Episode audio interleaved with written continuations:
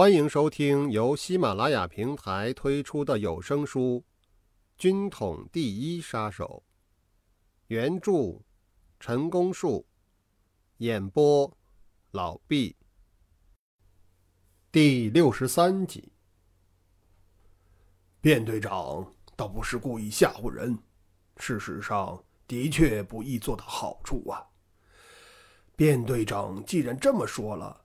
你提到的里应外合之计，我也就难以说出来了。不过你听着，卞队长他还有好主意。他知道的很仔细。王瞎子除了礼拜日以外，每天最少从家里到外交部街的办公大楼去一次，也有去两次的时候。照卞队长的看法，在路上。或是在外交大楼里面都不行，根本不用考虑，因为他们加强戒备的就是这条路线。卞队长根据随车的警卫说，王瞎子最近这一项，每逢礼拜二一定去梅渣胡同和喜多见面，差不多都是在下午两点钟的时候到达，停留多久，可就不一定了。呃。王瞎子梅渣胡同一行都是前后两辆汽车，途中王的坐车在前面，上面除了司机，另有两名警卫，都带手枪，还有一部警备车随后，车上有武装警卫三四人不等。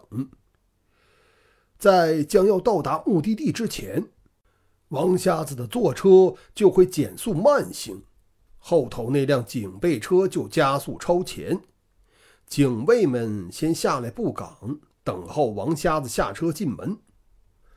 有时候因为路窄，后车超越前车很麻烦，那就等前车停下了之后，后车再加速开过去。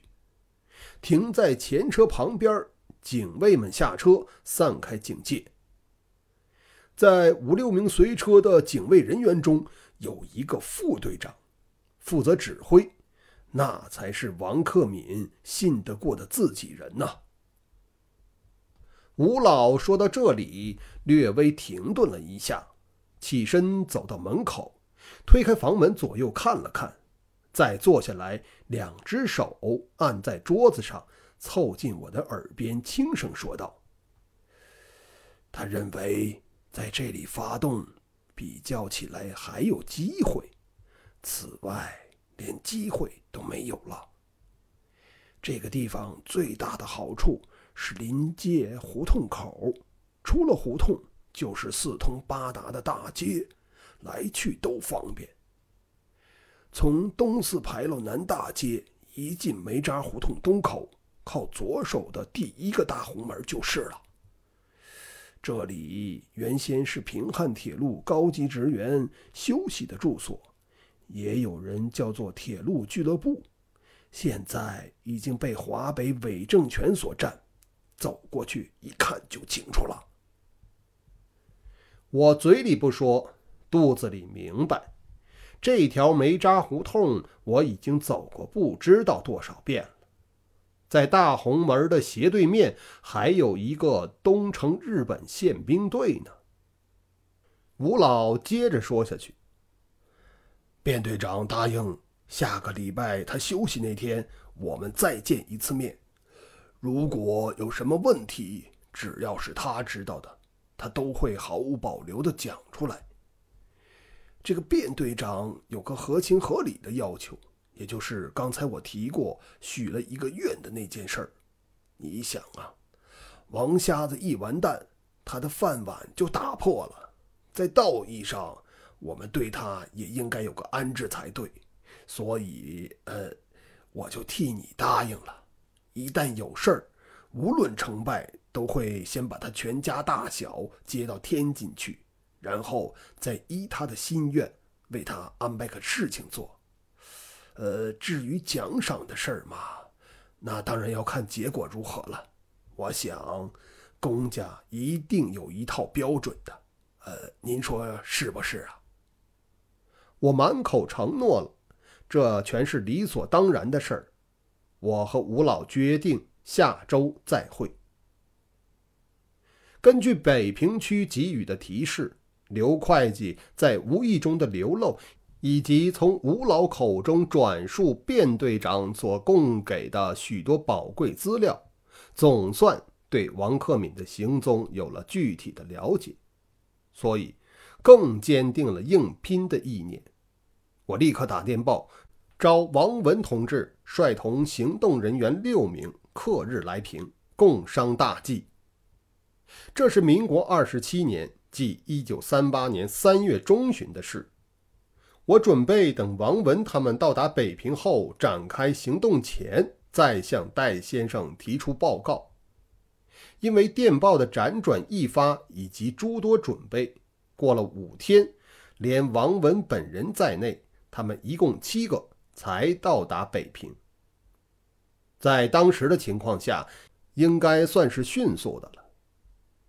我在北平的境遇没有时间详细告诉王文，有关王克敏的行踪已经可以完全的判定，特别为王文又做了一次说明，以坚定他们的信心。我说道：“根据北平区和吴老先生从内线卞某所获得的实地侦查结果，确定了王克敏。”每逢星期二下午一点五十五分到两点整，肯定由外交部街外交大楼乘汽车经由东四牌楼南大街抵达梅闸胡同，在二十号大门口下车。这个二十号，也就是一进胡同左手的第一家。根据相同的来源呢。日本派遣军总司令部联络部部长、前北平特务机关长喜多诚一少将的坐车，也在下午二时零几分驶往同一地点。他们是在举行定期的联席汇报，也可以解释为喜多是以日本占领军代表的身份，对傀儡政权听取报告和下达指示的一种集会。他们大约停留一个小时。随即会离去。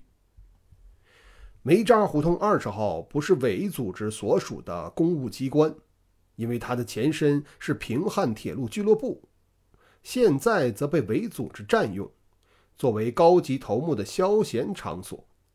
王克敏与喜多诚一他们所以会假此集会，是因为喜多不肯到外交大楼，而王克敏也不肯到联络部去的缘故。正因为此处不是公务机关，所以除了两名徒手的地方警察之外，并无武装警备。地方警察就是北平失陷前的老警察，日本方面不信任他们，所以一律没有武装。关于对方警戒的力量嘛，也有正确的估计。驻守二十号的徒手警察，估计他们将不会奋身抵抗。王克敏的护从除了汽车司机外，还有武装护卫五六人，这才是真正的对手，必须以强大的火力予以抑制，万不可失去机会。喜多轻车简从，除其坐车的司机之外，只有随从副官一人而已。请注意啊，这里有一个王克敏和喜多是否同时到达的问题。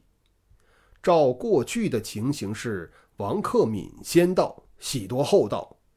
可是我们应该做万一的准备。此外，值得忧虑的却是梅渣胡同内二十号斜对面，相距不到一百公尺的东城日本宪兵队，门外经常有持步枪的宪兵二人布岗，里面当然还有更多的人驻守。在二十号附近有任何的动静，都在他们的视野之中。如果有枪声，也必然会惊动他们。到时候他们是采取观望呢，还是过来干预，则不能肯定。可是，总不能当他们没这回事儿啊！我说到这里，王文马上表示他的意见，说：“既然要有恃无睹。”绝不能因噎废食。如果顾虑太多，我们再多调几十个人来，不但空间上施展不开，也无法在数量上构成对比。我看还不如多加一份小心就是了，用不着因此再另费周章。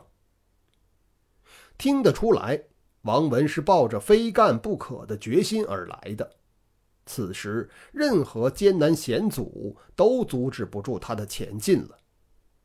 我们说到这里，王文提议我们一同到梅渣胡同附近，在实地观察一番。以上是第六十三集的内容，感谢您的收听。